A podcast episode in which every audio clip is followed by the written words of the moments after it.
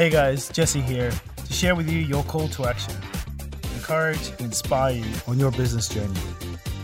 So let's get to it.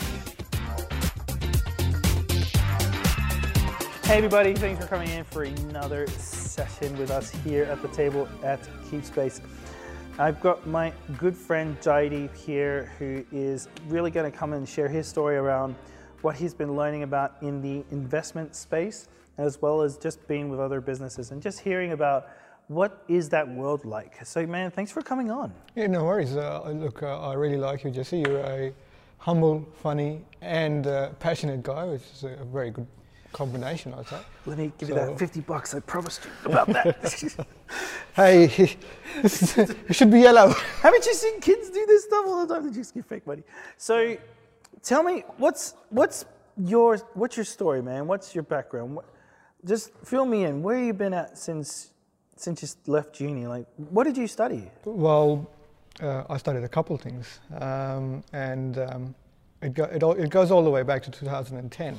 Wow. Okay. Um, and this is year 10. Uh, I've got to select, um, you, you, know, there's a bit of a disclaimer that, you know, I haven't gone down the path that everyone does, and I had my fair share of trouble in my family, so, anyways. So, this is year 10. I've got to select whether I go into medical sciences, uh, engineering sciences, or commerce, or arts. And then I go to my dad, Dad, I think I've really thought about this, and my granddad agrees. I think I'm analytical, but I don't want to do science. I know you're a doctor. I know my mum's a doctor. I know my cousins are doctors, but I don't want to do that. So you, wait, you come from a family of doctors? Y- yes. Wow. So Your dad must have been pretty pissed.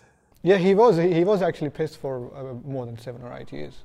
Really, he was so disappointed you didn't take up the medical profession like him. Neither the medical profession nor the engineering profession. Because in India, how things go, well, by the way, I'm from India if you haven't figured out. In India, how things go is, well, you're either a, you either go, go and become a doctor, the second best is go and become an engineer, and then the third best is, uh, well, nothing. There's no third best. There's no third best. You're either doctor, engineer, or you're just a smart. You just you just fuck all. in which case, in wow. which case, you try and sit all the multiple uh, exams to become a government employee, in which there's multiple scales, and it's uh, it's a reminder of the archaic British times. So, uh, ten, I think, a million and a half people sit to get uh, employed uh, in, I think, 1,000 positions. So there's 1,000 uh, positions a year for those exams, which, you know, the third ranking, the fuck all people try and get. Uh, so there's one and a half million that give that each year, and there's only 1,000 positions. So for me, from my parents' perspective, doctor, no. Engineer, doesn't want to do that. This, he can't do it. So I got to ask: Is this is this in Australia when you're going through this conversation, or are you? So this is back home in India. Wait, which which part of India is it? Uh, this is uh, Punjab. Punjab. Oh yeah. wow! So if you go onto Google and uh, Google the seven wonders of the world, one of them is the Golden Temple. It's literally made of gold. That's where I'm from. Wow, that's really cool. That's really amazing. So why is why is the culture just just to just touch on this reflecting back, why is the culture like this where the status of being a doctor or the status of being an engineer is so important in Indian culture? Why is that such a thing? It's, uh, it's because, you know, well, for one, I would, in my own thinking, I would say that developed countries, Australia, UK, and the US, are usually a generation ahead and those thoughts and this egalitarian living that seeps in, but it takes time. It, it, takes a generation or more. And secondly, India's had a long, long history of, um, you know, feudal kings and different uh, empires within families. So that developed into what's called the caste system. And that is basically, say, for example, a thousand years ago, if your dad uh, was a feudal landlord, well, then he's, you're a landlord and there's a, a family name attached to your name, and that exists to this day, a thousand years after that. And if my dad was a worked as a carpenter or had a shop, well, a certain kind of family name was attached to him, attached to me, and a thousand years later, it still exists. And then what that's, what that's done is segregated these people up by whatever archaic work they did into their family names, and then they only marry within their um, within their uh, you know family name group, right? So a landlord would only marry their kids to another landlord, and they would never accept to marry their kids to a, you know someone who a thousand years ago had a shop, right? No matter if I'm more educated or not. So that divide uh, has just persisted, and uh, that's you know one of the reasons why there's rampant inequality, uh, and hence uh, you know if you if you go back to my parents' generation, in the 1980s, uh, education was limited. India wasn't an, an, open economy; it was sort of socialist, and the government, the social government, they wanted to, they taught well that we've got agriculture. Next step up is manufacturing, and the next step up is services. So, for manufacturing, we need engineers and also we need doctors anyway. So they pushed down engineering on everyone. So they weren't. So my, at my parents' time, when they were my age, all that they could think of as a career was a doctor or engineer, and that's why they put that upon me as well. They never explored anything else. There, there was never anything else. So you were thinking about this when you're like, you're 10, what's that? You're like 16? Years old or yeah, something? Yeah, I mean, a lot of this I figured out over the years. Yeah, of course, of course. So you're, you're having this conversation with your granddad at that age, and you're like, just this, this system's all fucked up. This, this doesn't make sense. Like, is that what your thought process was, or? Well, my thought process, there's another factor in there, and that is, you know, my dad's, uh, as much as I hated him a few years ago, I quite love him. So I'm, he's uh, aside from being a doctor uh, full time, he's also been a part time real estate investor, developer, and that, and a very successful one at that. So, uh, this conversation that I was having with him that I don't want to do all of this doctor or engineering, I want to do commerce, that actually goes back a couple of years. Yeah, and I remember this moment very well. Uh, school vacations, I'm lying on the bed watching some shit cartoon, Japanese fucking cartoon right? Anime. right? And and my granddad says to my dad, well, you know, you have a construction site and all of this and all of you know so much stuff happening. Um, why don't you take him there so that he sees something else and you know get him to do something rather than just sit around and do nothing. So that's what my dad did. He uh, he dragged me into his car you know, from, from, when I was from uh, I, I, was asleep. I, I, very clearly remember this. He poured a jug of water on my head, dragged me into his car, and said, "I'm gonna drop you off at the construction site." Where his, you know, his business was doing, they were building 35 or I don't know, 40 homes. It was quite a big project for him. And he said, I'll pick you up uh, 12 hours later in the evening. So you just go and see things and he's the main head head person. If you want anything, go and find him. I said, yeah, okay. How Played in the sand. I was in eighth grade, so that was 2008. I was 13.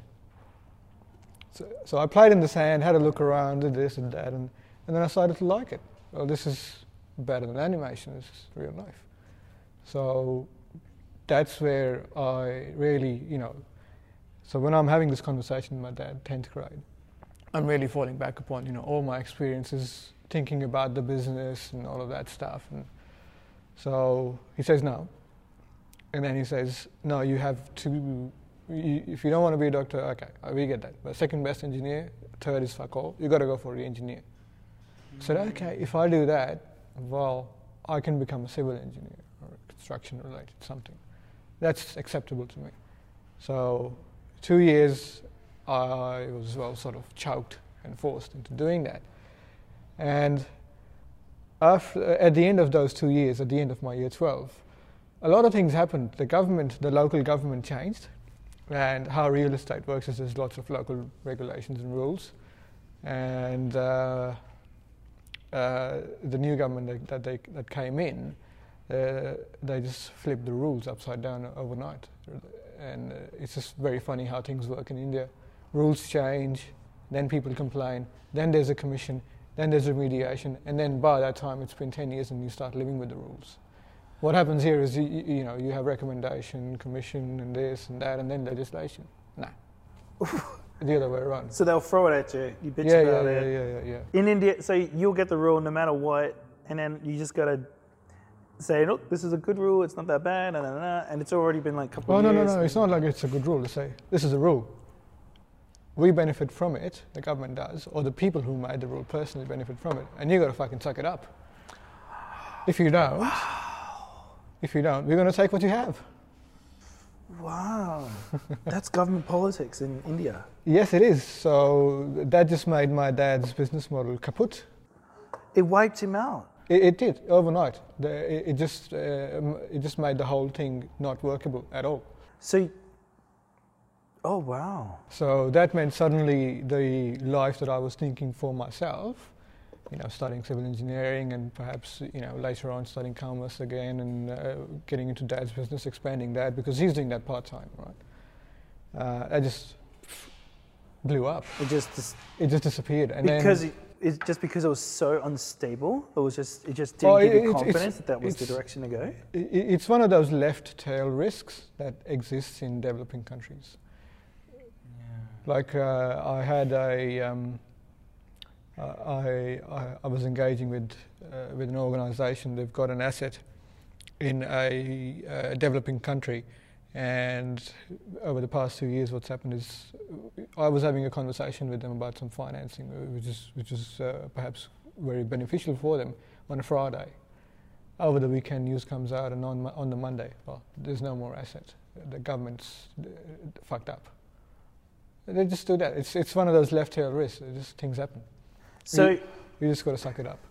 so sorry, that's mind blowing. That's absolutely mind blowing. Like in Australia, if if you have bought a property on a piece of land and landmark has you know made the titles made that pretty clear that's the that's what's structured and your name of that it's it, like the legislation of what it would be to change any of that it takes a while for that to go through parliament but in india you're like they'll drop that down based on whatever rulings whatever legislation you got there and then it just Legislation, regulation, uh, you know, uh, in, in a lot of cases, if the regulation isn't in paper and in front of you explicit, it's implicit.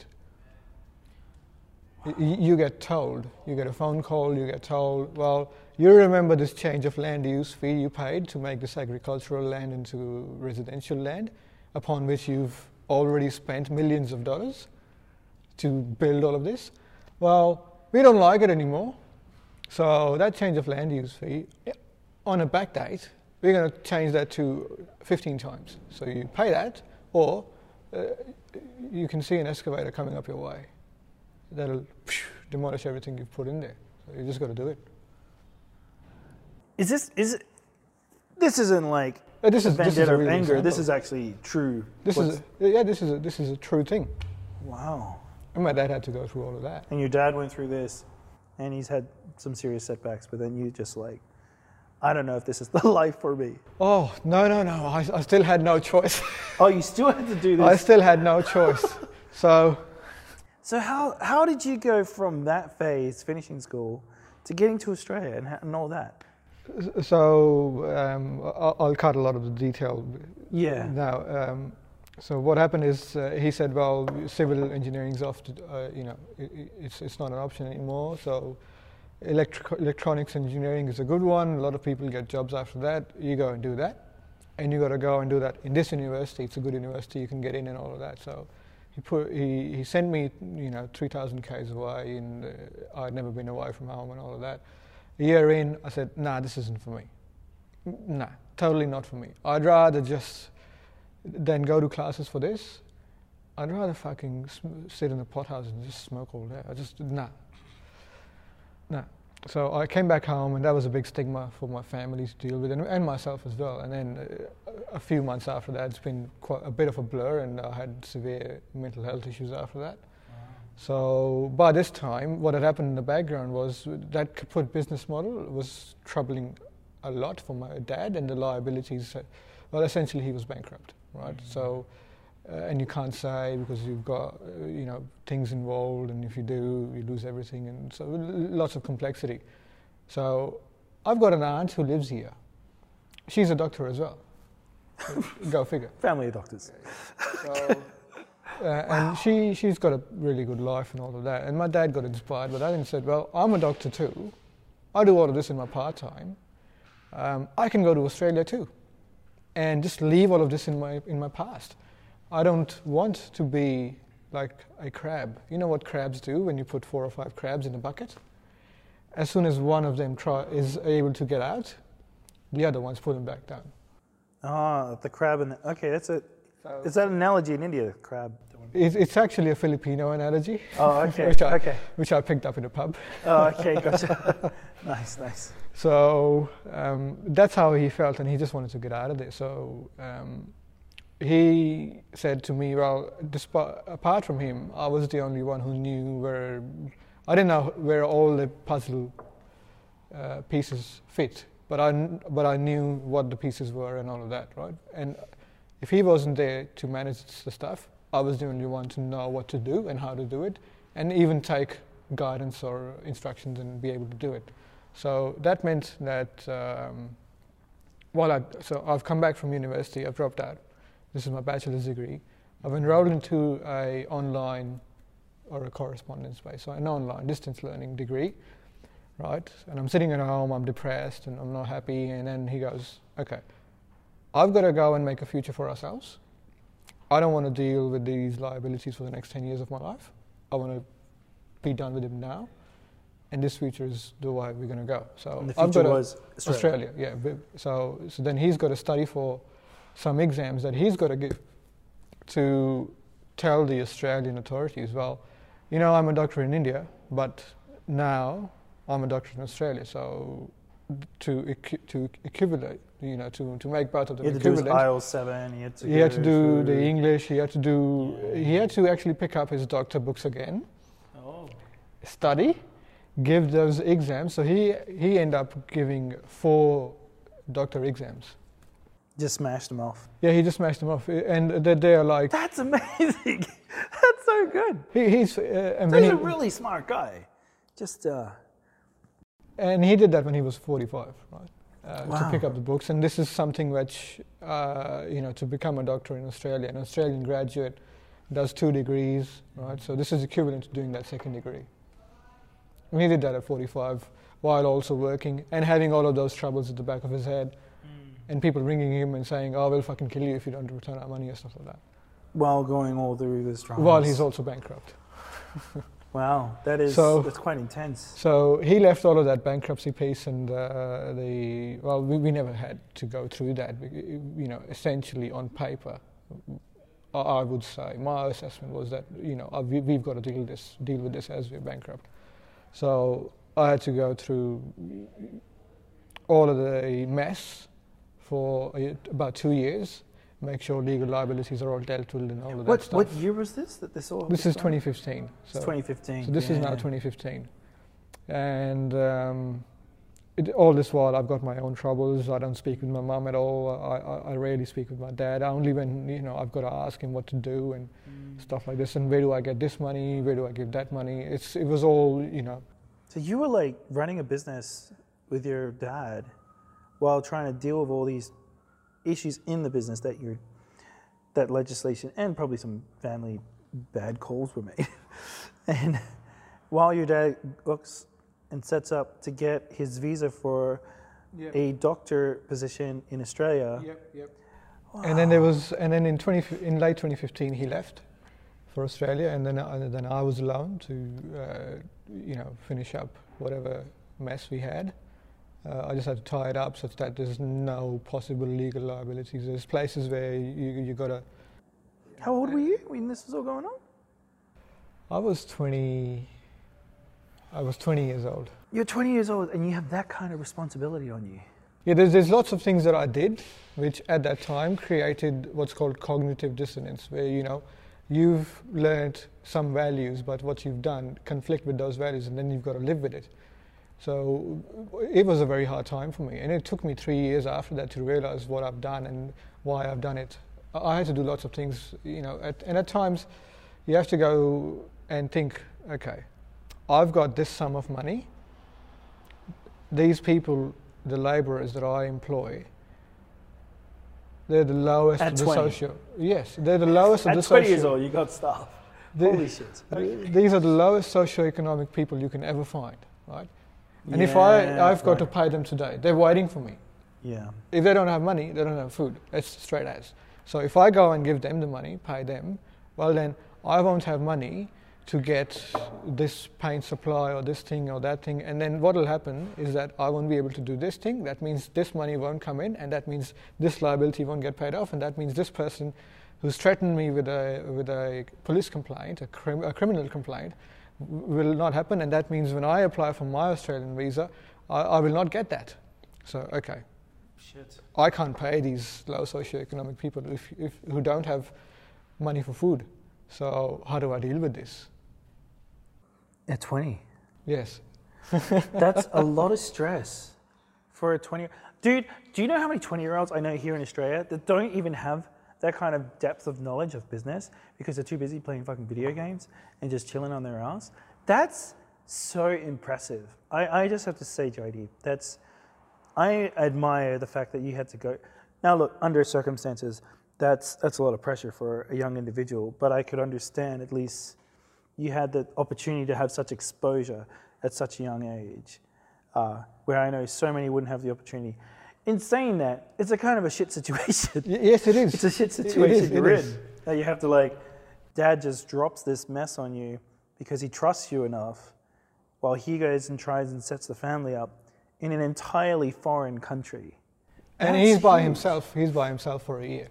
Yeah, wow. It's, you're going through this process. What, what, what happened from there?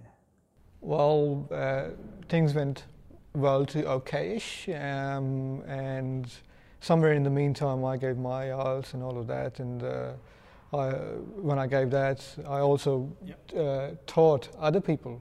Uh, you know, when they were going to sit for their IELTS, I was an English teacher in between that for for a couple of months to make my own pocket money because well, while money was coming in, it was also going out. I had no money. Yeah, Uh, so family. God. Sorry. uh, and that, that, that was actually a good thing as well. That was my first job ever.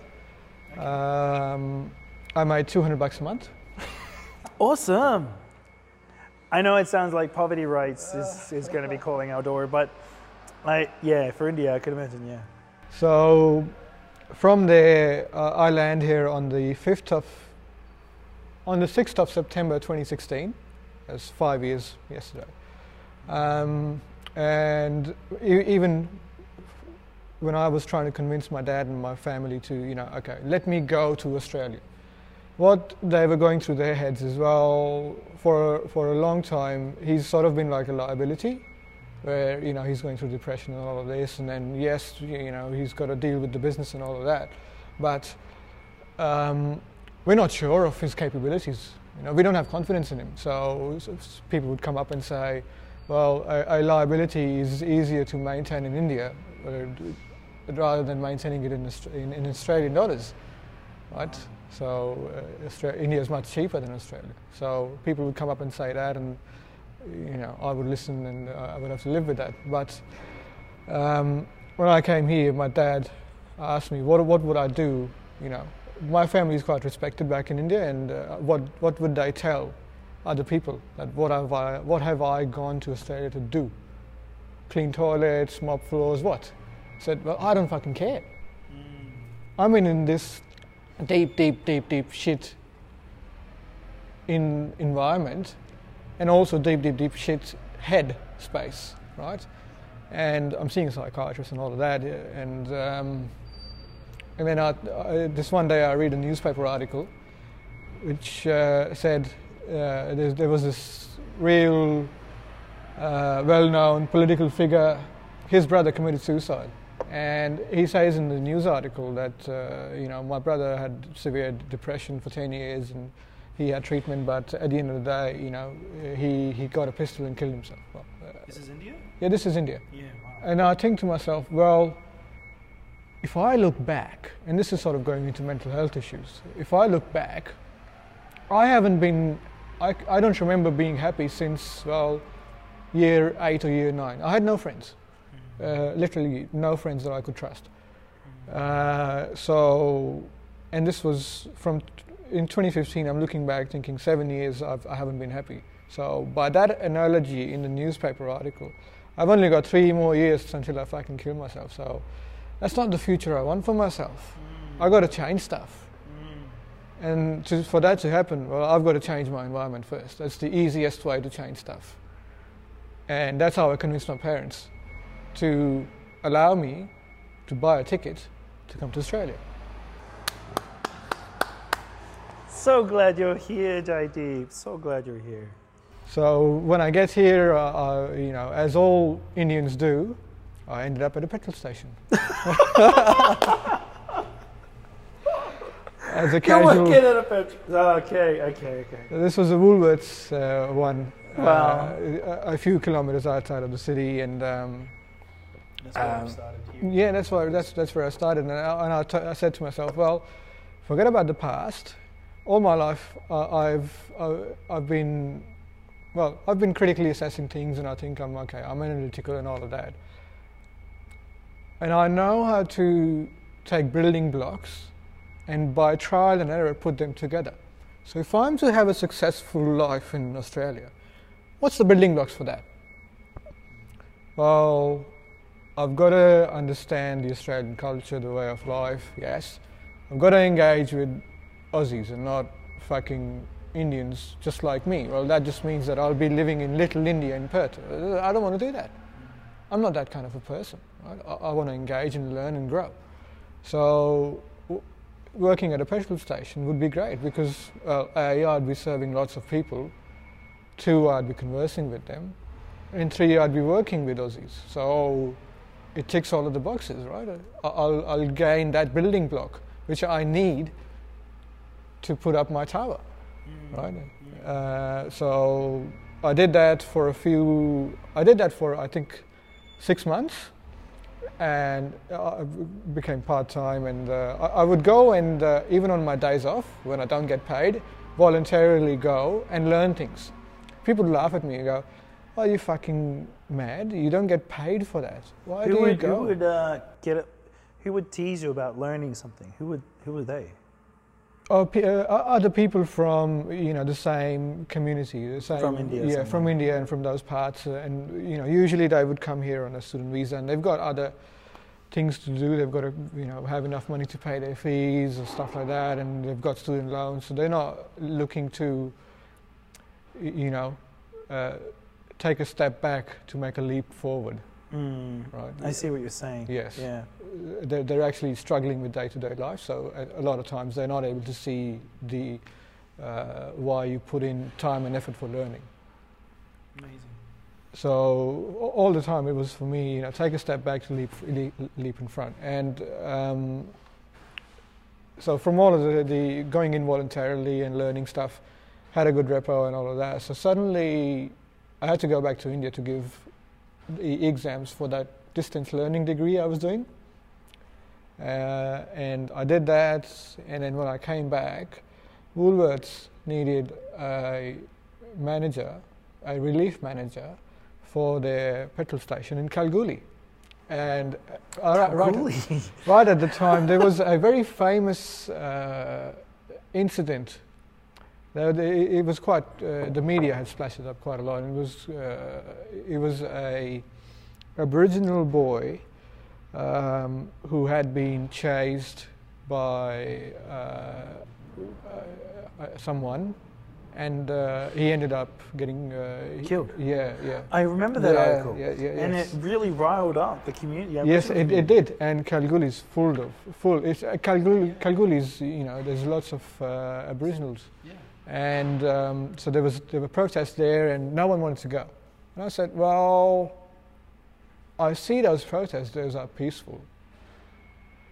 What have they got to do with me, right? Uh, I well, I actually support their cause, and I've always someone that shouldn't. yeah, I, and I've always thought, you know, from the day that I landed, and, and I, I don't, uh, when you think about Australia, you think white Australia. You, you never think, you know, Yeah, I get First Nation Australia. So, um, the time from the first time I landed here, I started going out to pubs and cl- you know, not clubs, pubs and taverns to you know make friends with Aussies and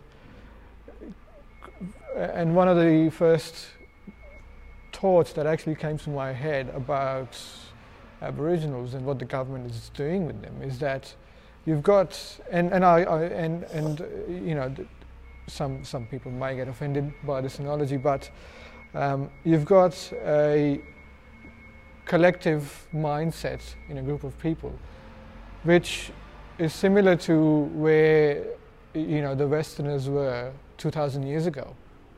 2,000 years ago, uh, more than 2,000 years ago, right? Uh, at 1,000 years before Christ, uh, there was no God uh, in a deity or in a, in a book. Uh, we used to preach and pray animals because you know the bird could fly and we can't and all of that stuff. So and that's the, that's the Aboriginal culture, right? Uh, the emu and the kangaroo and the, the Milky Way galaxy and the snake and all of that. So um, how do you take someone with a collective mindset that is 3,000 years prior to where you're from, where you are at, and say, oh, we're picking you up 3,000 years in the, f- in the future, and here's 200 bucks, by the way, spend it wisely. It just doesn't work. Hmm. How, how, how do you expect that to work?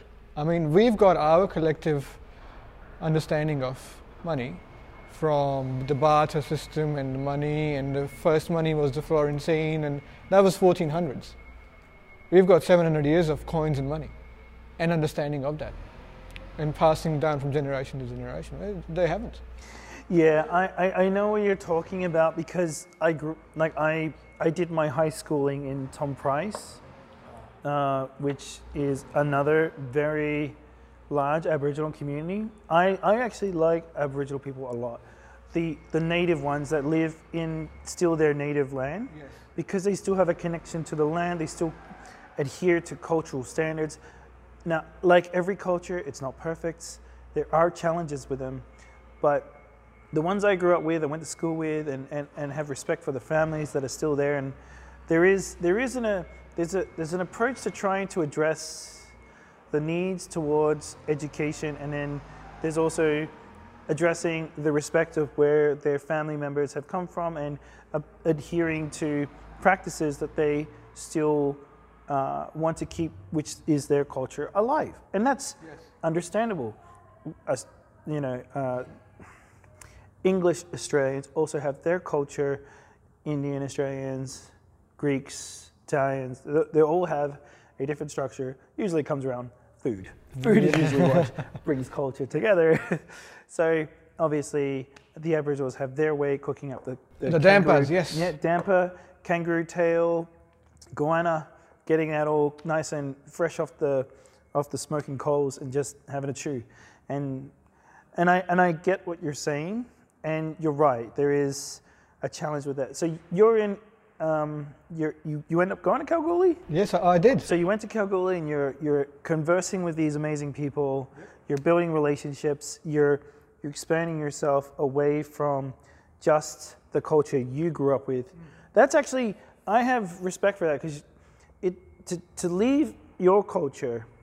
The safest thing is usually, and I know lots of Chinese people, lots of Singaporeans, lots of Malaysians, lots of Indonesians that come to Australia and they stick with their culture because it's comfortable and safe and they keep a monoculture attitude, as I call it.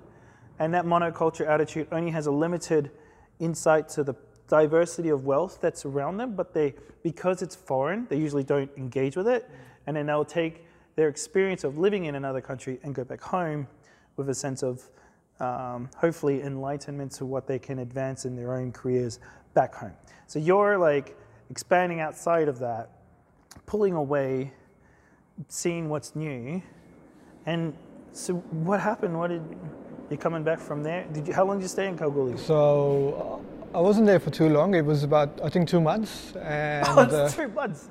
Okay, you're there for two months, and then where are you going to nick off to? Uh, and even in Kalgoorlie, the, I got a car, uh, a hotel, 100 bucks a day for food. I was like, fuck, this is great. It's a step up. And I went out, uh, you know, went to the visitor center and went out with some elders on their uh, weekend, uh, you, you know, fine, and uh, had the kangaroo tail for the first time. As you do. Yeah, yeah bit Nice of an experience. crispy. a bit of an experience, but the dampers were great. Yeah. So um, I put on lots of photos on the work Facebook, and everyone now wants to go to, uh, to Kalgoorlie and all of that stuff. So the, I done my job, and uh, I came back. Uh, they said, "Well, you pick where you want to work. We'll make you part of the management team." I said, uh, "Yeah, okay, fine. I want to work with this guy." I said, "There's no position there, but we can create one for you." So uh, I become a trainee manager, and I did that for I think another year. Yep, another year.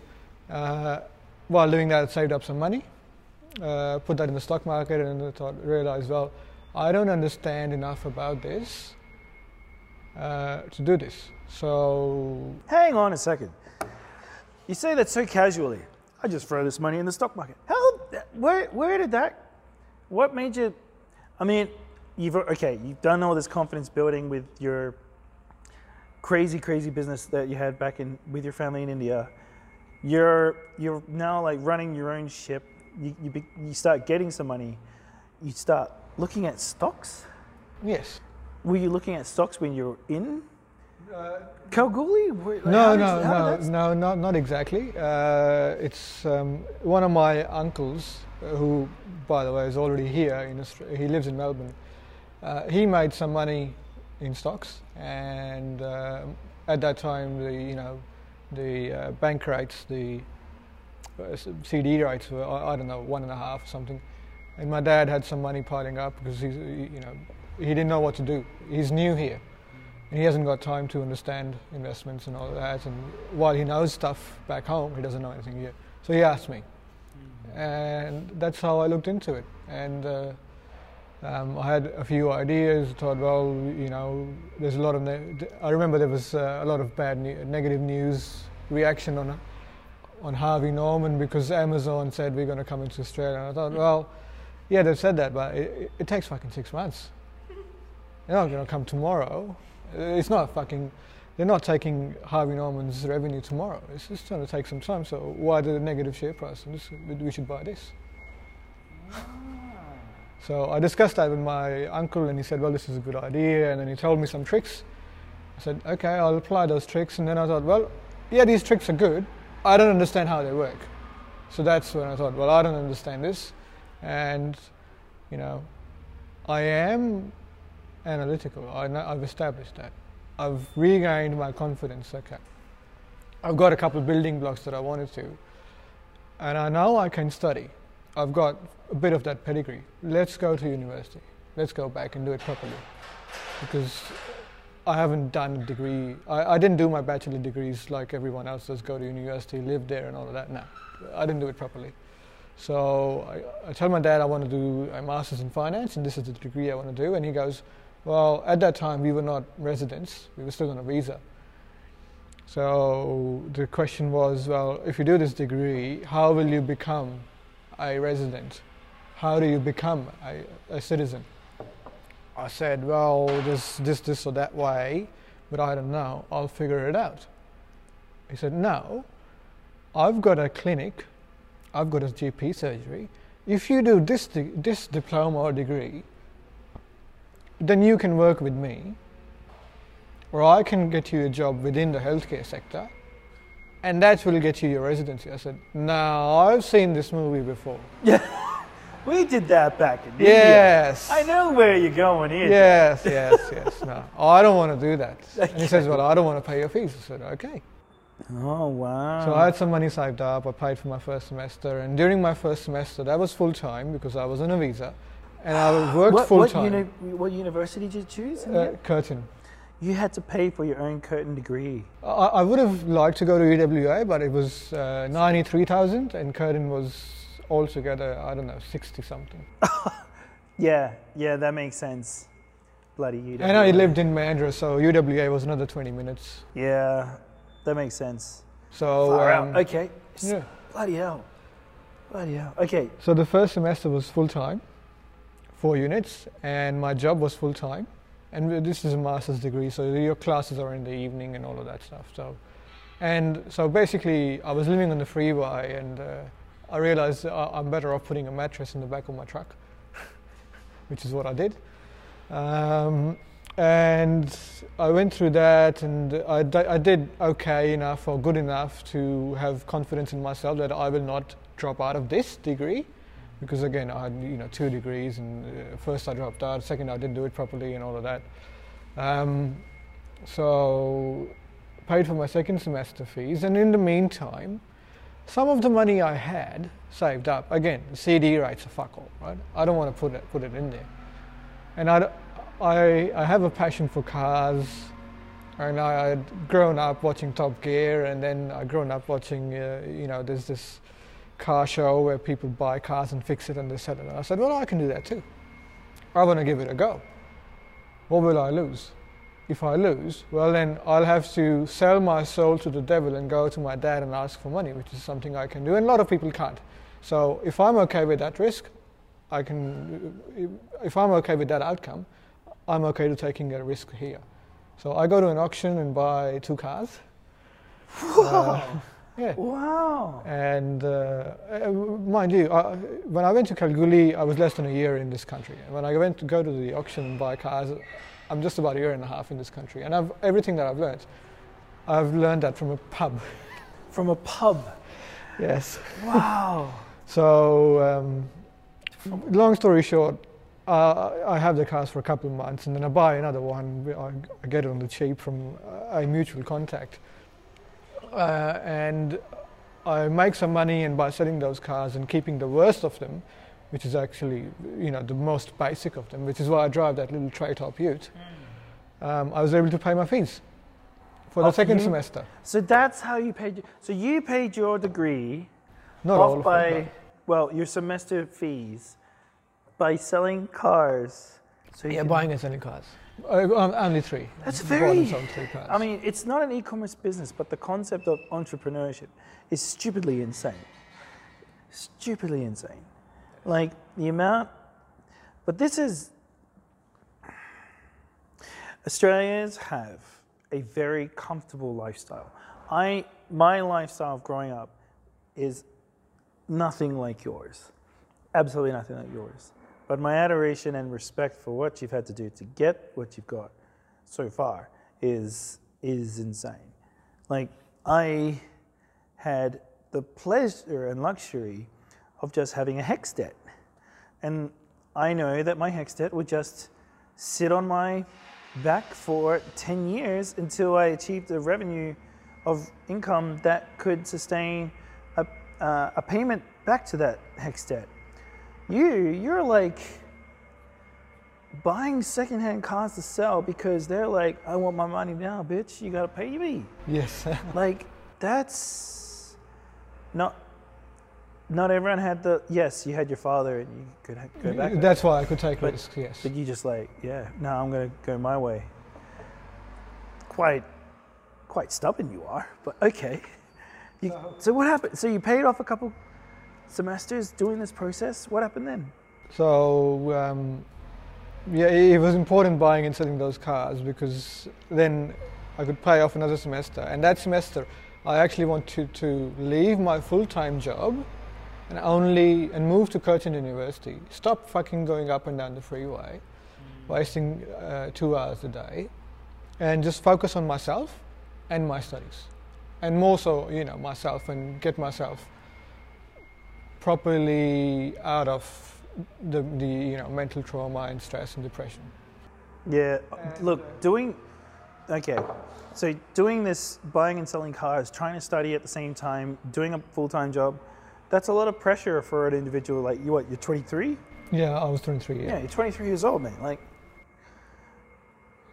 Yeah, I don't know many 23 year olds that sort of go under that kind of stress. So, what a year. Couldn't you just get a transfer with the job into another placement? Like if they were offering you at Mandurah, was that an option for you, or you just thought? Well, well th- th- there was uh, an option, but by that time, the you know the, the state management already knew that I was in a full time degree, so that they thought, well, this guy's not going to be with us long term, right? He's not studying a degree to Ah. work at a petrol station. right.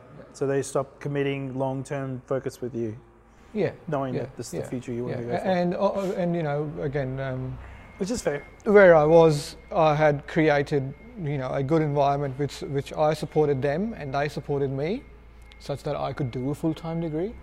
So there's lots of um, sort of inefficiencies or synergies that you find and exploit to make it all happen, and nothing goes to plan, so you just fucking roll with the punches. Okay. There's a story there, but we won't dive into that one. So, so you're going through, you're going through this degree. You end up coming to Perth, and you're settling things down here. And how's it going from there? So uh, things have been good. I, mean, I, finished the degree mid uh, mid degree. I, I got my residency, so that meant a lot of that pressure was off because some of the requirements of me as a visa holder uh, were not were done with. So I you could jumped on a HECS deck structure then. no no I couldn't do that. Uh, oh, but you're a citizen, so. no, the, after residency, the citizenship comes. Oh, uh, sorry, sometime PR, after that. PR, yes, right? yes, yeah, yes. yeah, yeah. So um, yeah, I went to part time. I went, I went to studying part time, and uh, and then that's when I decided, okay, you know, I I want to know more. This degree is good, but it's not good enough. Uh, At the end, the, that's where I'm. At. That's where I, f- I found myself. And there's something called the CFA. It's a Chartered Financial Analyst. It's a designation, and uh, you know, it's uh, quite revered. It's it's quite tough. Um, and I thought, well, okay. Um, if I was, you know, my peers, my friends, they would take on stuff like this, and I've lost my confidence. I've lost myself. I've had bad years, and now, now I'm coming back up. So, you know, now I'm ready to give this a go. Now I think I can go and have, give this a go. And a partner helped me quite a lot in, in you know, in doing that. So I did part-time university, uh, started studying for the CFA designation, and uh, uh, and when I was done with university, uh, I got an internship. Uh, and um, from that internship, it got co- I converted that into a position, uh, an analyst, and the stuff was very interesting. This was at the investment bank that I'm at now, and uh, What investment bank is this? so this is uh, Blue Mount Capital. Blue Mountains Capital. Cool. and uh, I'll go in a, a bit about them and uh, yeah so you know they appreciate my viewpoints so, you know I'm able to put forth what I think articulate stuff or whatever you know uh, and uh, they say well you know it's this it's this is a bit more than your normal fresh out of university uh, guy who's who doesn't want to say things because he, he, he's anxious or whatever, right? So, um, and then because I network and I like talking and meeting new people, I was able to bring in some business opportunities to consider, right? And they thought, wow, this is great, and uh, these are credible business opportunities to consider. It's a different story that you know some of them didn't happen, but. Um, so they said, well, you're doing good and we like you, so we'll bump you up to uh, an associate. So that's where I am now. And uh, Blue Mountain Capital, well, they're a mid market capital markets firm. So when I say mid market, I, I mean not the top, not the bottom, in the middle. And capital markets is, uh, well, that's investments, right? So everyone knows the stock market. Uh, the stock market is actually what's, if I put that in a classification, that's called equity capital markets, right? Because, so for example, you have a company, a company has some sources of finance, right? Everything that, that, that the company has, uh, all the assets, they have to be financed or some, they come out of something, right? So for, so for example, you have a company and you take your laptop and work for that company. Well, that laptop is now an asset of the company and it's financed by equity. You know, the money that you spent to buy that laptop, right? So yeah, easy concept. Uh, and now your company is expanding, so it goes onto the bank and uh, gets some debt to buy another laptop. Right? So one laptop is equity, one laptop is debt. So there's two sources of capital, equity and debt. So there's an equity capital markets, and there's a debt capital markets. That's it. And you work in both of those markets. So we, so we, we, will, we work in both of those, and uh, it's uh, it's what in the industry is called a generalist firm. We're not specialized, although we have our you know specialized regions within different offices. So we've got offices around Australia, um, and uh, of lately, what I've been working on quite deeply is in the debt capital markets. Um, uh, so, for example, for a small company, it goes to a bank to get some loan. Uh, for a large company, uh, a bank may not want to lend to that company the full amount of whatever it wants, right? Just because there's risk limits to a bank and stuff like that. So, just to just to catch here what you're saying, so you're you're at Blue Mountain Capital, and you've got debt equity, debt equity, and debt equity. You know, no, no, no. Wait, equity market and debt equity. Equity market and debt market. Okay, sorry. Equity market. I'm a bit of a dumbass. So there's equity market and there's debt markets. Yes. And so debt markets is where, like you said, I go out and I want to set up a loan. I could go to a bank. I would file my profit and loss statement. I'd file my my last couple of years of transactions, uh, my last couple of years of P&Ls, and then I would go um, and show them my, um, if I have outstanding debts for the ATO for my BAS statements, they will make an assessment if I am qualified to take whatever that amount is. Usually that amount can be anywhere from 100,000 to 300,000. Happy days. Yep. Loan will be approved, serviceability is done, and plus their interest on top. So that's, but you're saying there's another part of that that you're in. What is that part? So that part is, uh, let's take the example of um, Woolworths. Okay. Okay. So you would think Woolworths is such a big company. Everyone understands what it does. If Woolworths needs debt, you would go to a bank, right? Uh, and there's four banks, four large banks, and you say, okay, there's 10 banks in Australia, right?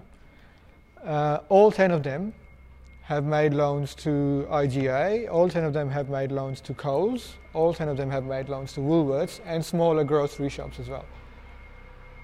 Now, Woolworths says, well, we want to actually buy another grocery, we want to go and buy Asda, right? And we need debt. So, for example, and they go to CommBank and say, we need uh, 10 billion of debt, we want to go and buy Asda. Well, CommBank will say, of all the money that we are loaning people, we've already given the grocery sector 10%. Our risk limit is 10%, so we can't give you money. So then Woolworths has to go and find that debt somewhere else. So rather than going to a institution which you know is regulated by some policies and is in a box, they can go to investors, the whole wild world, the wild, you know, the, the wide world of investors, where some of them have a box that they have to fit their investments into, some of them don't. You go out to the investors and say, well, we want debt. This is what we are willing to offer. Here are all the documents. You study it. And you tell if you want it or not, if you're willing to give us the money or not. So it's just a straight up. It's almost like a pitch deck, but it's showing the it's opportunity of. Is it what did you call it? Um, it's called an information memorandum. Investment memorandum, yes. Yeah, yeah. Right. They're different words, but usually it goes for IM. I am. Yes. Yeah, I've heard of those. Yes. And so I've, I've, I was asked to actually do an IM. I've heard of information memorandum, investment memorandum. It's an IM. Okay. So under an IM, which you, you're the one who's usually helping create these documents, or you're like, I'm usually creating them, yes. yeah, oh, that's There's That's a lot of cut and paste. There's, Yeah. there's a lot of cut and paste, and there's multiple parties to this the company, the lawyers, some other Mm. lawyers, lots of things. so. What's the difference between a pitch deck and an information mem- an investment memorandum? What's it? What's the core difference between the two? So a pitch deck is some a pitch deck is usually a public document. Usually, uh, you can have it under NDA as well, where you don't want to share all of it. Uh, and an IM is a very detailed document, and it is only shared after a non-disclosure agreement. The IM actually has the guts of it. It's very dense, so someone reading the IM can't straight away understand what you do and how you do your business. But for, for example, if Keepspace wants to raise equity, right? Uh, the pitch deck would be high level about the business, about the people involved, what the business model is about, uh, the industry, uh, potential growth opportunities, growth rates, high level, gra- one or two graphs about profit- profitability and uh, you know some pictures and illustrations. Yeah, uh, 20 slides, good It's enough the average Yeah, document. yeah, yeah, that's yeah. right. right? So it, it- a pitch deck is like a business case, yeah, you know, uh, not high level, no detail at all, at all, and and and It's usually made, like a pitch deck's usually made to create excitement, interest, to set the conversation. so uh, again, I'm going to say something. I'm going to use an analogy, Yeah. which uh, which you know some people might find uh, a bit offending, but I've picked this up from an old person, Okay, right? sure. Hence, uh, in my conscience, I can attribute it to them. It's not my fault. Um, okay. So I. so for marketing and investment, there's two documents: a teaser, uh, a pitch deck, you know, which is initially to market investment, and a teaser is just that, a teaser.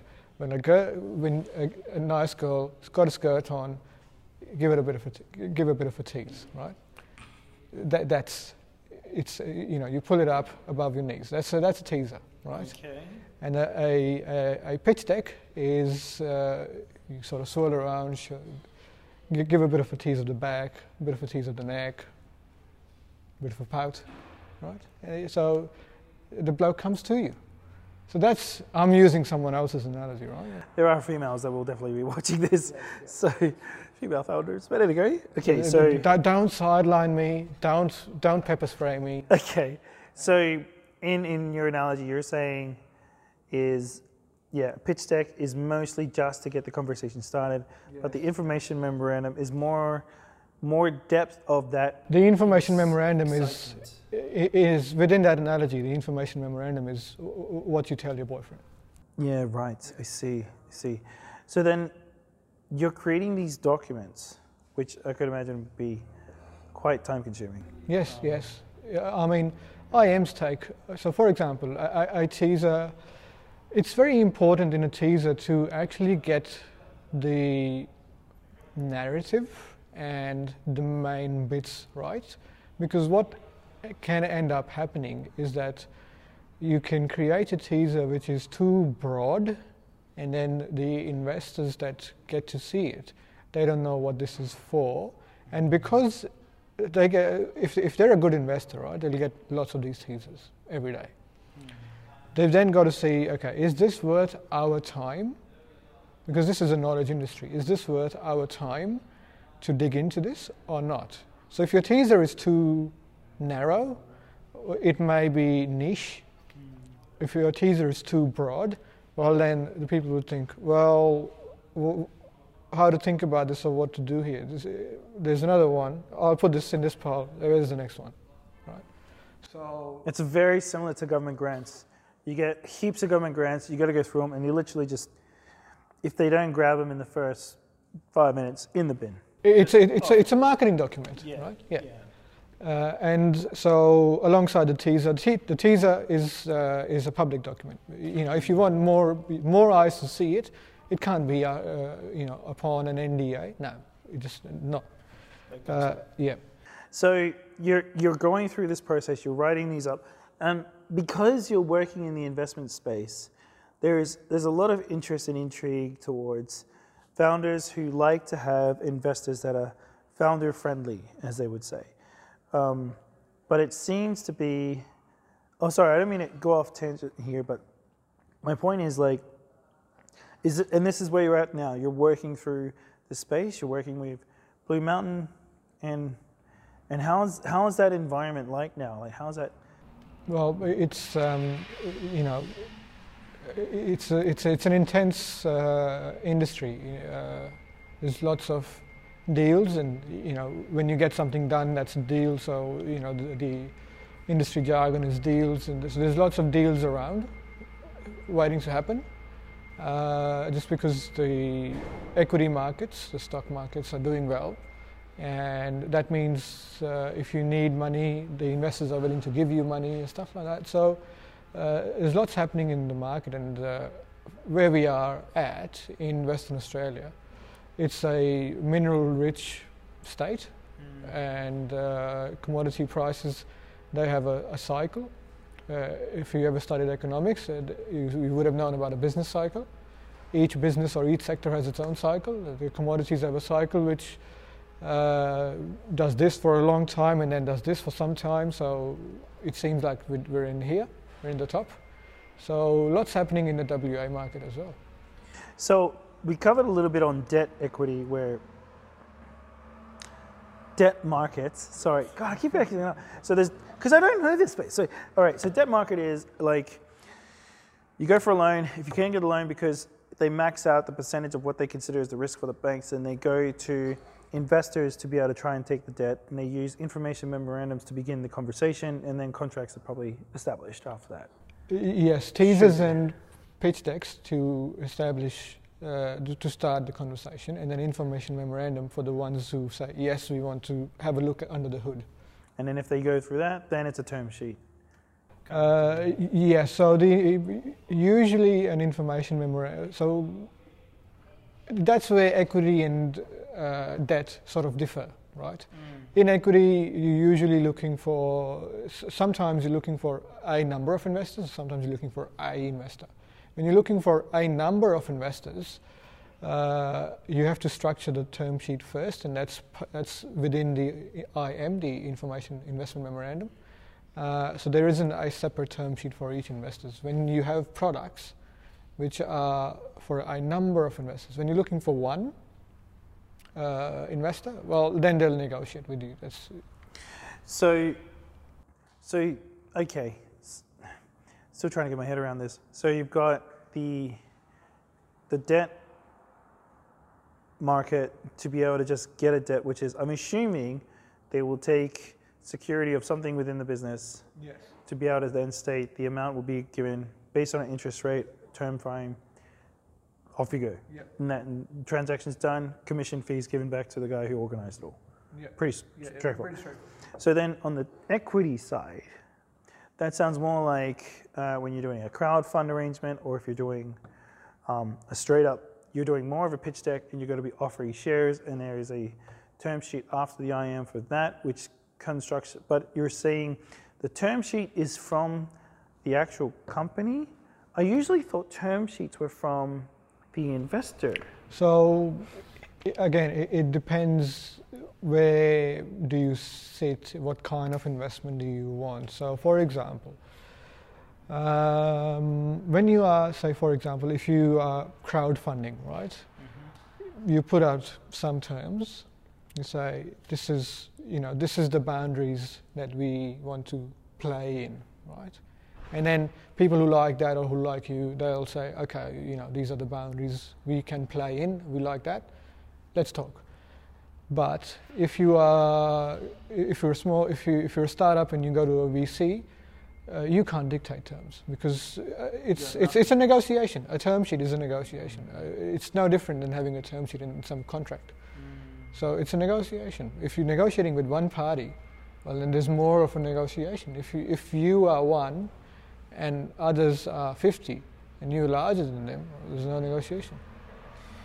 I'm so glad we're talking about this because this is probably wake up to. Now, I, I, when we met, just for everyone to know, we met at, I did a pitch presentation at a place where, look, in all honesty, I was fucking around. I just, I put. A- that's why I asked you, what the fuck are you doing here? yeah, I was just like, I got some friends that asked, why don't you pitch Keep Space at this event and just see where it lands? And we did, and we, we kind of looked a bit out of place. Like, it was more like startups presenting, and then we were a bit more uh, down the road, as you would say. Very, Uh. very startup, start up, start up, start up. So you can say start up to the third degree. Yeah.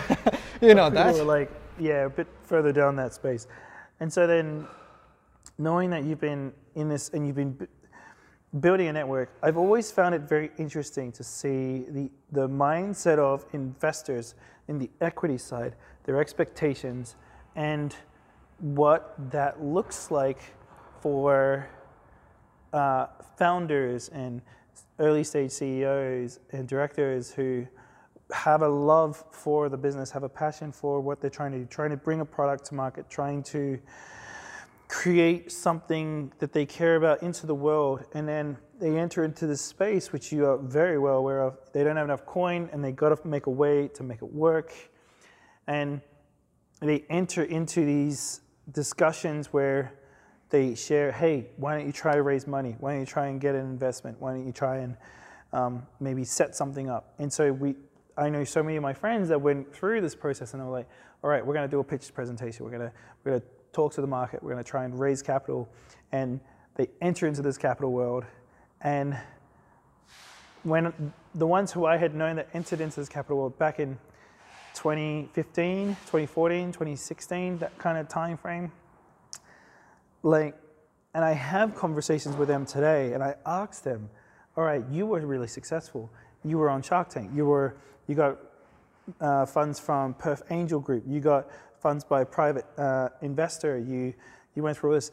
The, the conversation has commonly, commonly been, not all of them, but just commonly, has been if I were to go back in time and do it again, I would have not taken the investment because it added complexities, it added dramas, it, it added difficulties. The, the stress that they put on the business based on our current size was too heavy. The, the, um, the amount of discussions I had to have with the shareholders over actually building a business was too many. And, and it, was, it was a very interesting process to look at since 2016 to today. So, being someone who's on the other side, and you, I, I know you're working in investment firm, but what's your, what's your thoughts on this? This is just what I've heard from a founder side, but from a um, someone who works as an analysis with the investor sides. What, what have you? What's your thoughts on that? So it's a very common thing, and um, what I how, what I relate this to is a I'm, I'm, I'm going to say this to I've, I've, uh, I said this to you yesterday and before we started the shoot is a principal agency problem. The the founder of the startup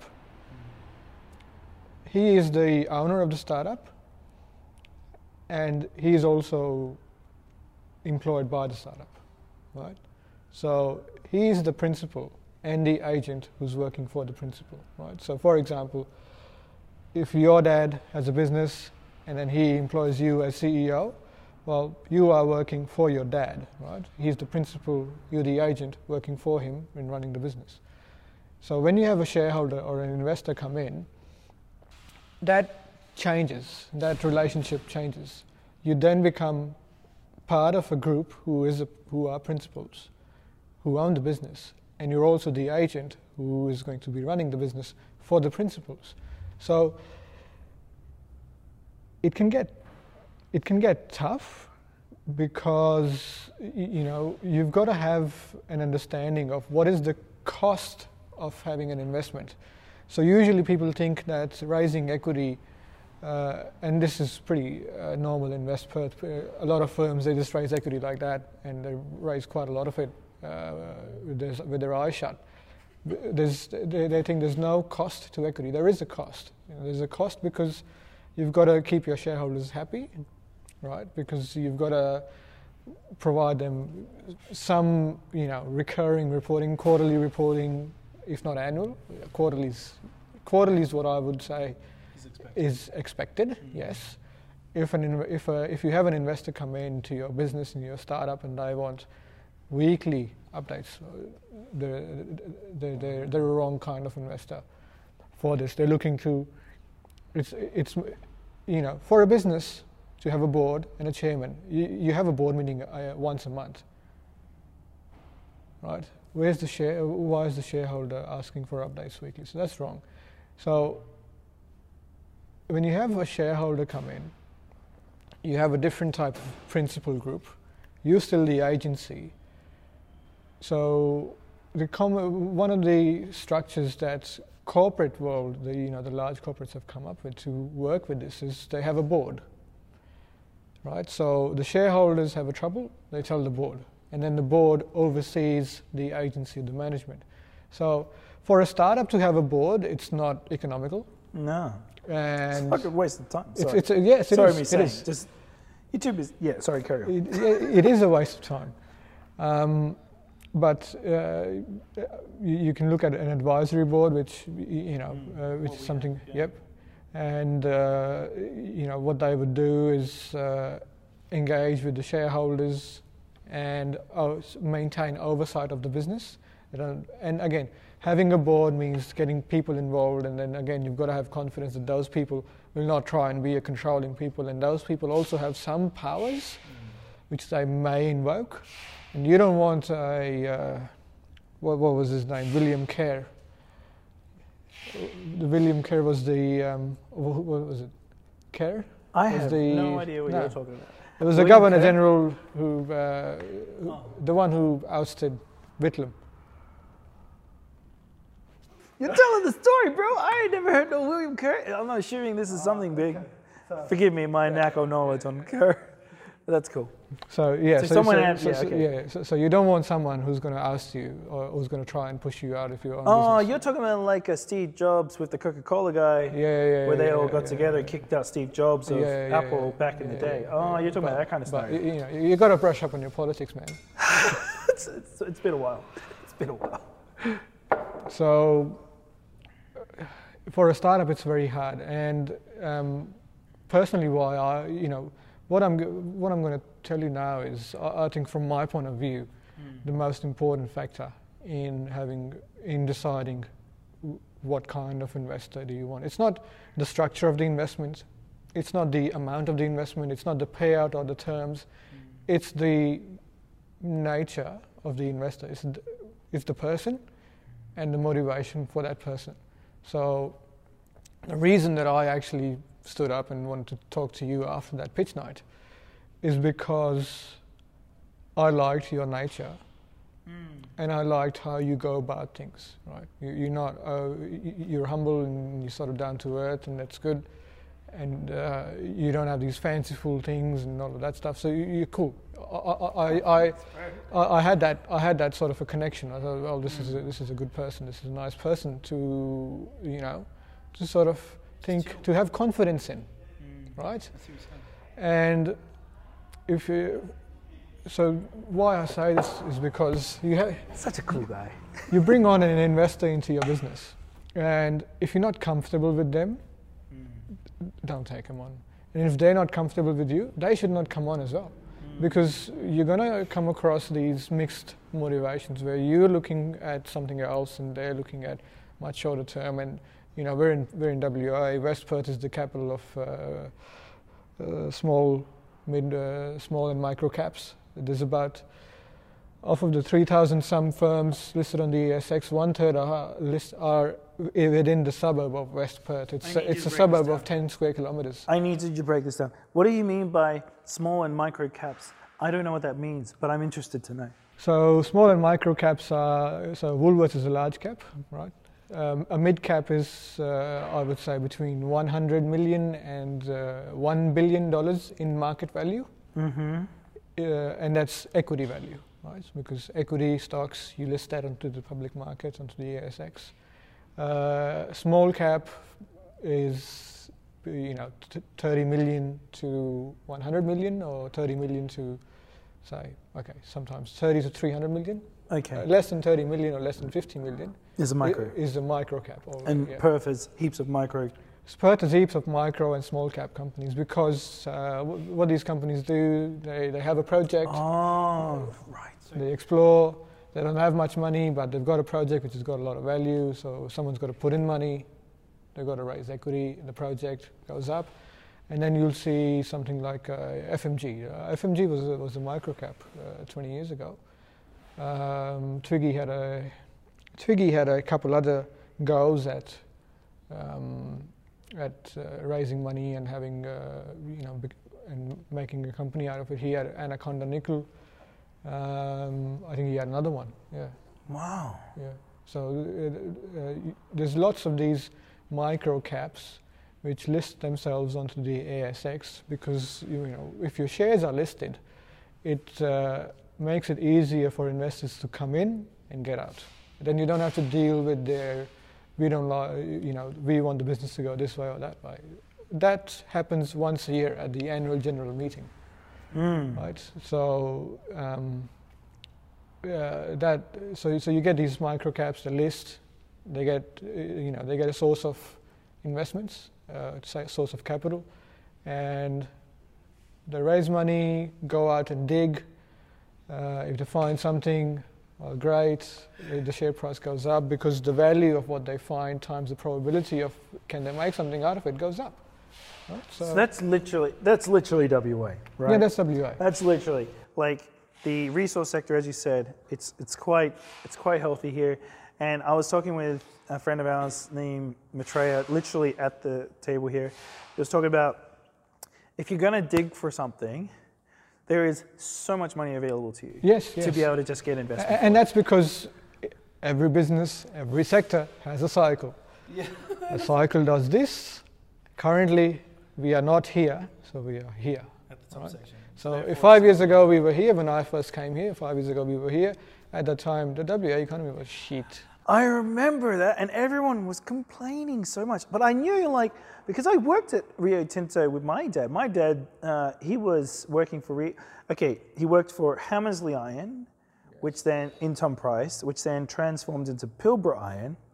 For those who have history in the space, uh, which went from Pilbara Iron, then got bought out by Rio Tinto, and Rio Tinto took it over, and they've been running it. It's a low-grade mine now at the main area of where uh, Tom Price is, but they've got a, another satellite mine site that they've just established, which has the high-grade ore at that location. The interesting thing is, is like every time I was driving those haul trucks, those Komatsu haul trucks, which I did after my second business went bad. sorry, sorry, not second, first business went bad. It, it was very interesting to see that the stockpile of iron that gets left in the reserve sections, where you see those big excavator diggers just Yeah, yeah, cycling yeah, through, those stockpiles, they'll just mine heaps of it, stock, go through the processing plant, and just pile it up.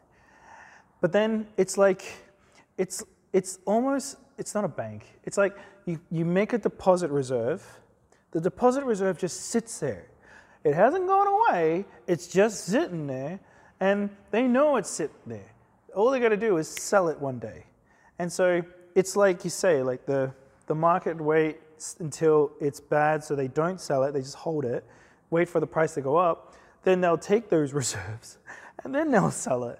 I- It's, it's a little more. insane. i- It's a little more complex than that I'm if you get into it's- details. sure But complex, yes, y- yes, you get it right. But seeing it from the practical side, like it actually doesn't stop the jobs. You still, they're still hiring people, they're still digging it up, they're still storing it on the side. They just, and, and that happens with uh, mines as well. So when you have this, prices go down. Some mines which are up the marginal cost curve, they shut themselves, and uh, because prices are down, people don't want to put in money, i.e., no new digging happening. So if you dig, you find something. If you don't dig, you got, no- you got, you got nothing. Right. So when markets are up, people put in money, more digging, more new mines coming online. So and that just means that at one point there'll be more supply than demand, and then prices will go down again, and then the mines will shut, and then there'll be more demand than supply, or less supply than demand, and prices Then go it'll go back up It's again, and then people lose their jobs for a while, get upset, then they get their jobs back again, wait for, waiting for the. This I've seen the cycle twice yeah, yeah, yeah. personally in my lifespan, so it's like it's quite a long cycle. But Yeah, either yeah, way, yes. it's going on. So all this money is circulating around Perth in this space for the resource sector, but for e-commerce sellers, for more service-based industries. When you try to raise this kind of capital, it's like No, it- it's, this a is little not the bit more sparingly. You know, it's like It's because uh, you know, again, going back to what I said, uh, you know, you become your environment, right? So the easier way to change yourself is change your environment, and uh, so y- y- so the environment is that we are in WA, and uh, there's a place called West Perth, and that's where uh, if you have a project or want to have a project, or if you understand finance, you end up there. Uh, it's a very exciting place to be if, if you're in the middle of it. so. This is West Perth. You're saying the guys who aren't in the well, the mining sector still is like backup coin, but you're saying there's other projects where are happening all in the West Perth space. Yeah, yeah, there's, there's plenty. I mean, that's what I said. There's about a th- one third of the ASX is uh, is in the is registered in the postcode of West Perth. One third of the ASX. So one third of all listed companies are in West Perth, of all ASX listed companies. Right. Yeah, and they've got all sorts of projects. Projects in uh, uh, in Namibia, projects in Mali, projects in Zambia, projects in Mongolia. You name a country, and we'll find a project, mate. All right, I didn't know that. So let's let's go back then and say, all right, And, and by the way, th- this isn't derogatory. Uh, WA is the, it's like the, if you're in the mining industry anywhere around the world, WA and Perth is like, wow, it's, it's the halo, right? It's the place. And that's why you see, uh, you know, I've got friends who are from Colorado in the US where mining activity was quite a lot a few hundred years ago or a few years ago, and they've come here friends from Canada used to work in oil and gas and they've come here. So th- this is a, a place for, this is the premier place for this space. for this space, for mining and exploration. So we're not in mining, we're in No. the e-commerce space. So I'm really curious to get a perspective of what you think because we've had a couple of conversations and it's very clear this type of financing structure for equity, the market, it's very different. I know there's a couple other, uh, like there's Better Labs, I know there's the Perth Angels, there's a couple of other ones that are sort of around, but it seems like it's it seems like I think you were saying, where the this either the early stage business or the business that's just starting to get their feet off the ground or pre pre revenue businesses that don't have anything to do with the mining resource sector, they're kind of at the mercy of the investment contracts or investment terms that come forward. And, and those that do come through, it's like they take these huge. I, what's your thought on that space? Like, uh, you, So the- you know, given where you are, you've got access to a limited number of investors, and uh, even if you go out and try and access this investment or capital market, it's coloured by West Perth. So, um, as you said, you know, a lot of them they would want, well, okay, we will invest, but when are you going to list on the stock exchange, right? That that'll be a time when we'll be able to get out or see some ups- upside or whatever. So, if you were in Surry Hills, in um, in Sydney, there's a lot more firms that you could actually go out to and talk, or family offices. So, here I'm introducing this concept of a family office. Uh, that's basically a guy who's made a lot of money, or a family who's made a lot of money, and they found out that uh, you know you can, you can actually quantify the risk return and uh, make money by investing, uh, stock market, private investing, other kinds of investing, real estate investing. So there are these family offices here in Perth uh, which do invest in uh, you know education startups, healthcare startups, Mm. e-commerce startups, I've seen a couple of those, yeah. and uh, if you're in WA, uh, I think that's perhaps the space that you look at if you don't want to list yourselves onto the ASX because there's a lot of obligation that comes with it and there's a cost to that equity. Usually, equity costs more than debt. Yes. And yeah, that right. cost, you know, uh, see, time is money. So if it's not monetary cost, it'll be time cost. Yeah, and then, and then that'll make you lose money elsewhere. If if okay, say I'm an early stage business and I've I've been I can only say it this one way. I've been indoctrinated to say I need a pitch, I need to raise capital with a pitch, and I need to get an investor.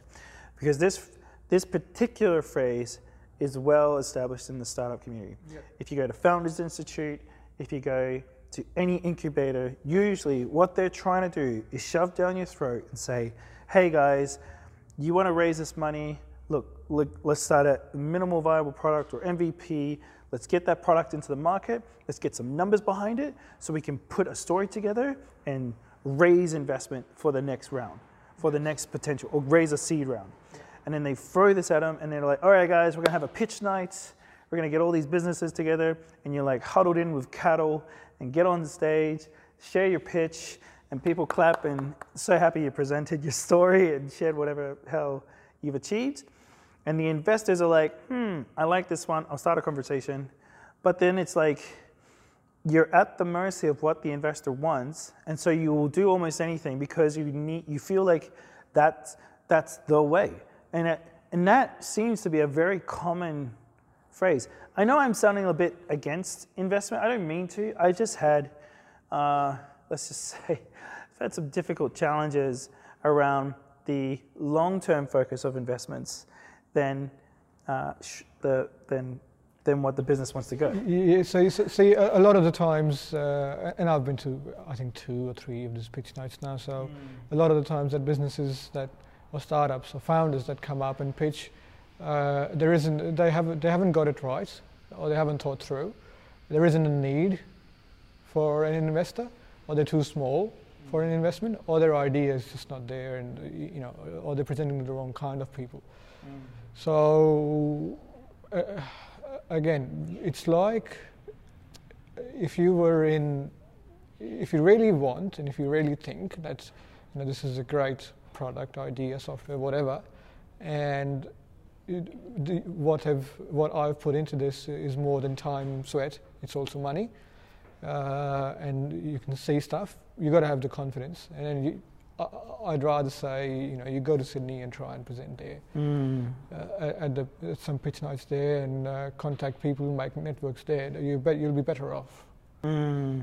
Um, Just here- based on this. Yes, yes, A- and and what happens is uh, the so usually if you, the larger the investor, the larger the their investment deal size, right?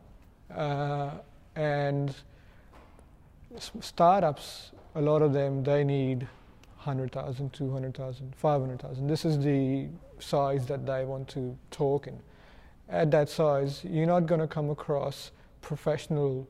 A lot of professional investors are not going to be there. Uh, When I say professional, I mean either they are institutional investors. So, for example, a fund that has been set up, run by someone like me 15, 20 years down the line, uh, with, and that money's come from a superannuation fund or something like that, or some high net worth people.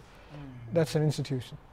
Or another professional investor would be, I'd say, you know, a, a someone who's made a lot of money and uh, they're looking to invest. So those th- th- those investment sizes don't match up with what you want, right? You want fifty thousand? Nah, not going to happen here. You want hundred thousand? Still not going to happen here. You want five hundred thousand? Okay, you may be able to get some traction. Usually, the institution institutionals they would put money in sizes of at least 500,000 in the VC side. Anything less than that, and you, I think you'd be better off getting trying applying for grants or incubation or stuff like that. So if you're trying to raise uh, 50,000, nah. You go to family and friends. Yeah, yeah, you're right. I know that when I was having a, there was a, a private equity uh, discussion going on, and the private equity guys were like, "We'll start at 30 million and and, and up, or the lowest we'll go is maybe 15 mil, because it's, it's not because they've the got time. yeah, So it's not, it's not worth their time. Yes, I- and and they've got they they've raised half a billion from their investors, right? Includes super funds and all of that. So if they start making investments of one million each, they need to find 500 investments. It's just not going It's to a happen. lot of Yeah, investments. they, they've got to yeah. m- put money to uh, put money to work and then make it work and then take money out and then return money to investors in a given time frame, right? Mm. So they're under the pump to do a job. And so the startups themselves are then having, technically, they're just feeding the chain of someone else's. So it helps if you understand the motivation of investors. yeah, that makes complete So, sense. so, so in that case, you, you don't go around barking up the wrong tree. yeah. Because there was a story, I won't name them right now, where they were talking about, um, I was just asking because we were looking at getting investment from an institution, and the conversation kind of went like this where the person who they raised money from was a wealthy individual. The wealthy individual uh, believed in the vision of the company that he invested in to go a certain direction. The founder and his wife wanted it to go in another direction. And one of the things that they were trying to address was um, they wanted to improve the software to, to re add in a functionality that they could see greater potential of uh, improvement within that arrangement. The challenge was is that it needed more money, and they were interested to go for another round of investment to gain um, that money into the business because it couldn't uh, do it internally off the revenue it was producing. The original investor that had put the money in, which was I could probably say because it's vague enough, was about 100,000. That individual, that investor said, no, no, no, we're not going to raise anymore because he knew dilution would be of impact to him. Sorry, that person. And they had a, a bit of a shit fight. And they event, so the investor overruled the founding team to not improve the business model because the investor didn't want to be diluted, which then means the founder had to then figure out how they're going to make the, the system it currently has to be sold to the marketplace, knowing full well it was a substandard service and system. And that was heartbreaking and, and, and painful for the founder because he knew that that person knew It is a substandard product, and even if it sells, you're not going to be happy. And then I thought to myself, wow, there, there's such a misconnection there. So he, the, the founder, and uh, was in discussions with the investor to then buy out that investor with money he didn't have, which then was a complete distraction from building that business. And I just thought to myself, wow, I that sounds really suck. That sounds. so doesn't bad. that sound like uh, you hooking up with a with a, with a woman you, you met at a pub and you had a drunken night and then you you got married in Las Vegas and then three or four years down the line you're having this big fuck up divorce and whatever you had is gone and uh, you've got to go back to the car you had when you were 18. Uh, yeah, So it's down to decision making. Yeah, it's true. Then there was another story I heard from a friend of mine who I knew from the morning startup community here in Perth, who left, um, who left Perth many years ago to go to the east coast of Australia somewhere. And his conversation, to be kept private again, was around the fact that they had done really well with the business structure, but he knew that there was a limited amount of market opportunity, and he wanted to increase the market opportunity by pivoting the direction into this other space. And the investor who invested in it was going with the original direction, which seems to be a commonality. Like the investor believes in the initial pitch, wants it to go that way, recognizes that the, the founder had found errors in his initial assessment, and then is like, uh, uh, we need to change our assessment and make a redirection to be able to increase revenue, but then a disconnection happens, and then he was one of a, a couple of uh, shareholders, and so he was talking to the other shareholders to discuss about them uh, negating the new direction, which then took him away from business growth and then dealing with politics of these other shareholders to try to appease and say why it was a good idea to change. And I just thought to myself, what a head fuck. Well, it, it- it's a cost. Yeah. That's that's the cost of equity. And it and look, if, if I knew investment raising for equity sales of shares was a good idea and I heard more positive stories, like I I I would support it more. But I'm just Look, hearing um, the reason you're not hearing more positive stories is because of the um, inherent risk in the business model, right? Um, so, for example, uh, now I'm going to quantify things, right? Uh, I'm a fund manager. I've raised money, and I want to invest.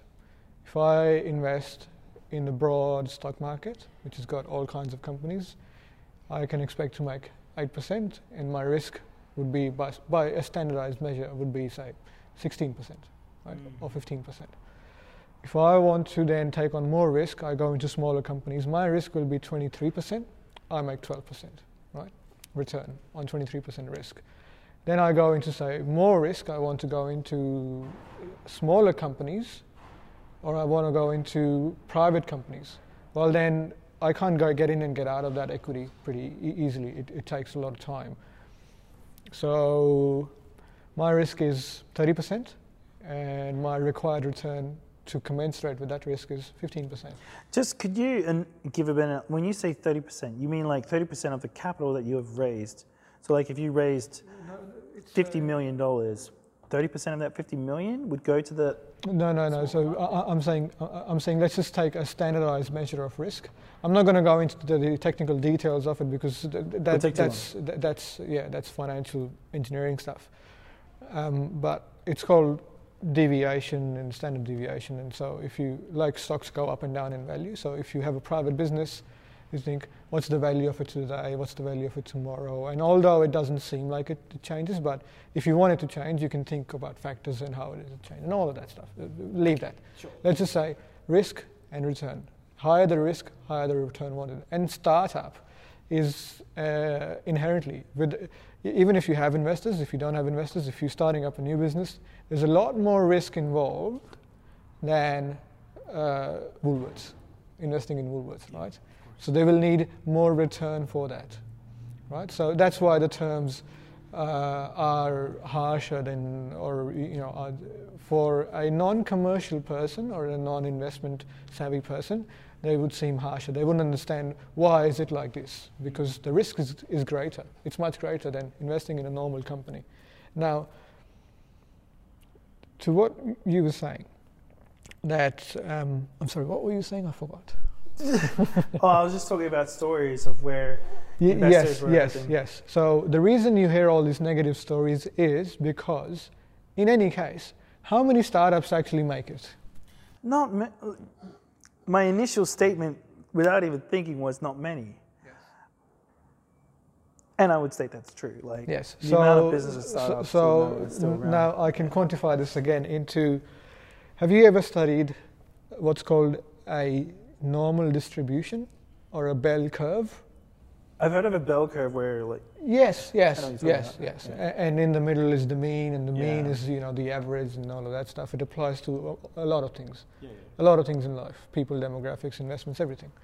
So it can be different from that, right? It can be skewed to the negative. It can be skewed to the positive.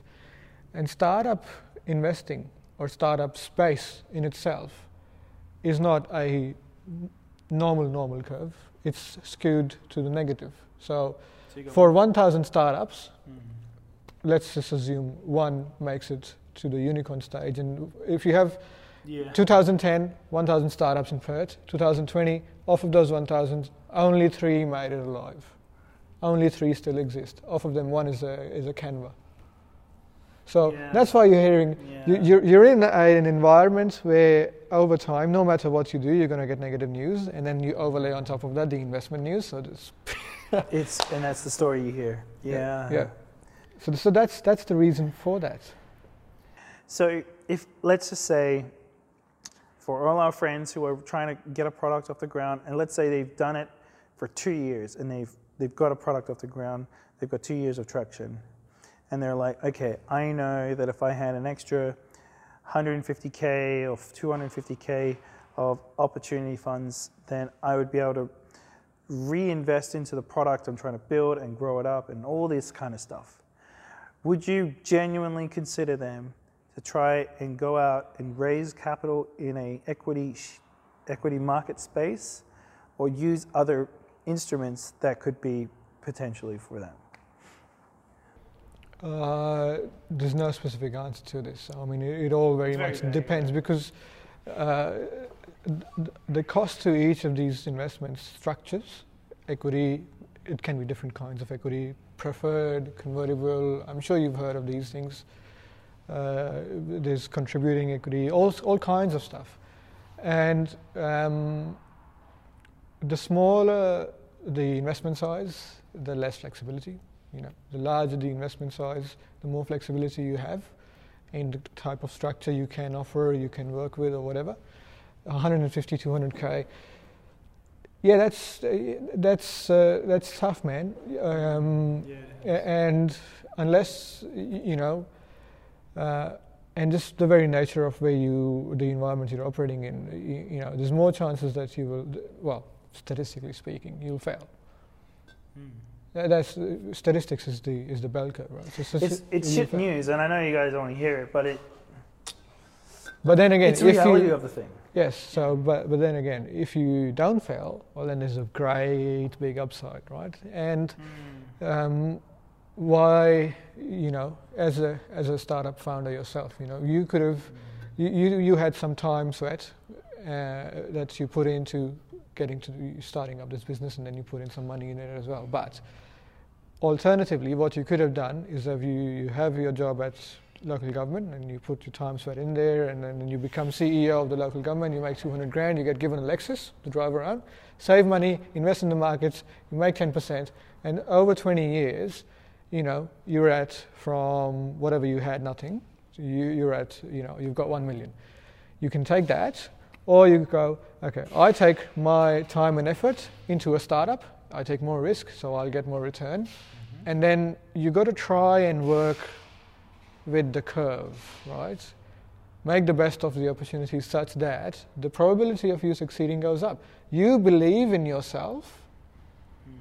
It's a behavioral bias kind of thing. Oh yeah, yeah. It's right I like there. behavioral it's science. It's right in there. Yeah. Right. You believe in yourself. That's why you take that risk and you leave this local government job that's going to take you to a Lexus and a million million dollars in the bank. Right. Right. That's why you take this risk. So you, you got to understand that, man. I, I support what you're saying. Like after after 10 years of listening to the potential of raising capital and like going on this, and it, it, took me a while to be. I'm not against raising capital in an equity. And not everyone not needs to raise capital. A lot of people exactly. who do, they don't need it. They You're absolutely right. I, am a big fan of the debt structures because you know uh, the controlling factors are, are much more simple. It's just money comes in, interest is requested, payment is yep, done. Yep, yep. And that is all about cash yep. and cash flow. No matter the story, the sector, the this, the that. Yeah, there's some things in there, but all they want to see, where's the money? Where's it coming from? Where's it going to? How much is left? How much can you do? Okay, let's put that. Serviced. Yeah, yeah, yeah. Let's put that down on a on a sheet of paper. Yep. Do we like it? Yep. Tick. You get the money. But for equity investors, they want to see the story because they get to participate in the upside Yes. the debt ones, they don't have any upside. They just go, if you, if you need debt, take your business, throw it away, leave the cash flows, put that on a piece of paper. The better you communicate those cash flows to the debt investor, the bank or whatever, more your chances to getting money, more money you can get. But for equity, you got to sell the story, yeah. and you got to sell yourself mm. because the story changes as you go, man. Oh, I mean, absolutely. Five years ago, I was in a deep, deep, deep, deep, deep, deep shit so five years ago, I couldn't have sold myself, but today I can try and sell myself. So you got to sell yourself. It's not the um, startup only or the idea only. It's the person.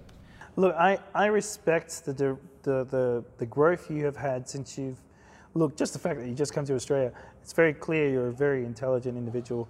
And in, in, in, as, in aspects of all this, it doesn't, it's clear to know like where this is going. Like, and I, and I got a feeling where, how to say this, uh, where Blue Blue Blue Capital, Blue Mountain. Blue Mountain is fuck. I'm so bad with names. Where Blue Mountain is in with all the other ones. There's a, I think there's one called Sea Breeze or something. Where um, there's there's they're here in Perth as well, and there's there's there's the one that Owen's got as well, which is a family um, house family Family office. family office. Mhm, Oh my god, I'm so embarrassed. The point is, like, I had to have my mentor tell me, like, stop trying to raise money. Just focus on growing your company and take care of your people. And it's like use your revenue to build the company. And that is such a hard message to hear, but it's connected to I, I feel like it connects to the same thing when you were buying and selling cars and just just trying to make the grit and the and the and the how to say it? Just just make it work with what you have available. And i also agree with what you're saying like i think it's very respectful. See a lot of founders i would know in the beginning will be like oh i'm not going to get a job. But i think it's really respectful to have a part-time job with someone else that pays you money to pay for the business and i feel like that's such a such a smarter way to go about it because even though you're not putting 100% in, the money produced from the job helps fund the business without losing any equity. It's a smaller drip effect, but it helps build the thing. You know what I mean? Yes, uh, there's there's lots of decision making in this, and as with life, sometimes you're you're right and sometimes you're wrong. All you can do is make sure that when you're right, you win big, and when you're wrong, you cut your losses. You don't want to stick on to losers. Yeah. All right, we've been talking for so long, and I love it.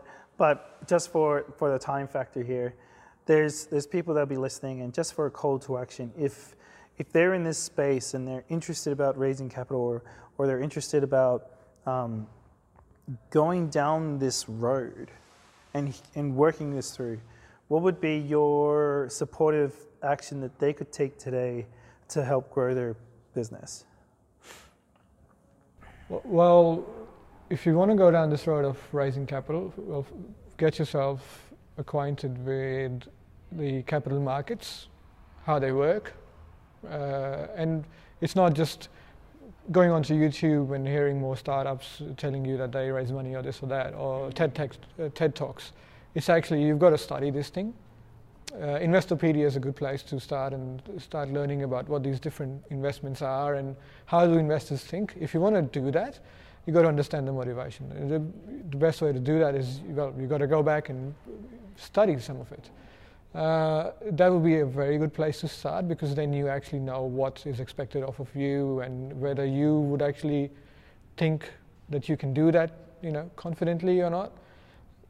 Uh, apart from that, well, understand that you've taken the risk of, uh, you know, a startup where you have a thousand, and 10 years later, there's only three surviving. So,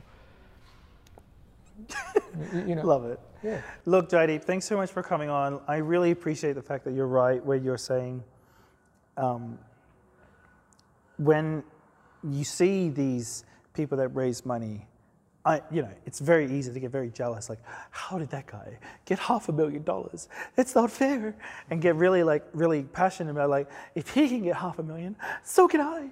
But then it's like you don't you don't see the terms, you don't hear about the conversations, you don't know the politics, and you definitely don't know where the story's going to be. And, and, and usually it's, yeah. it's not an overnight thing that you get. No. Uh, even for large companies, things are in the pipeline for years and years. And uh, uh, what's always good is for you to network.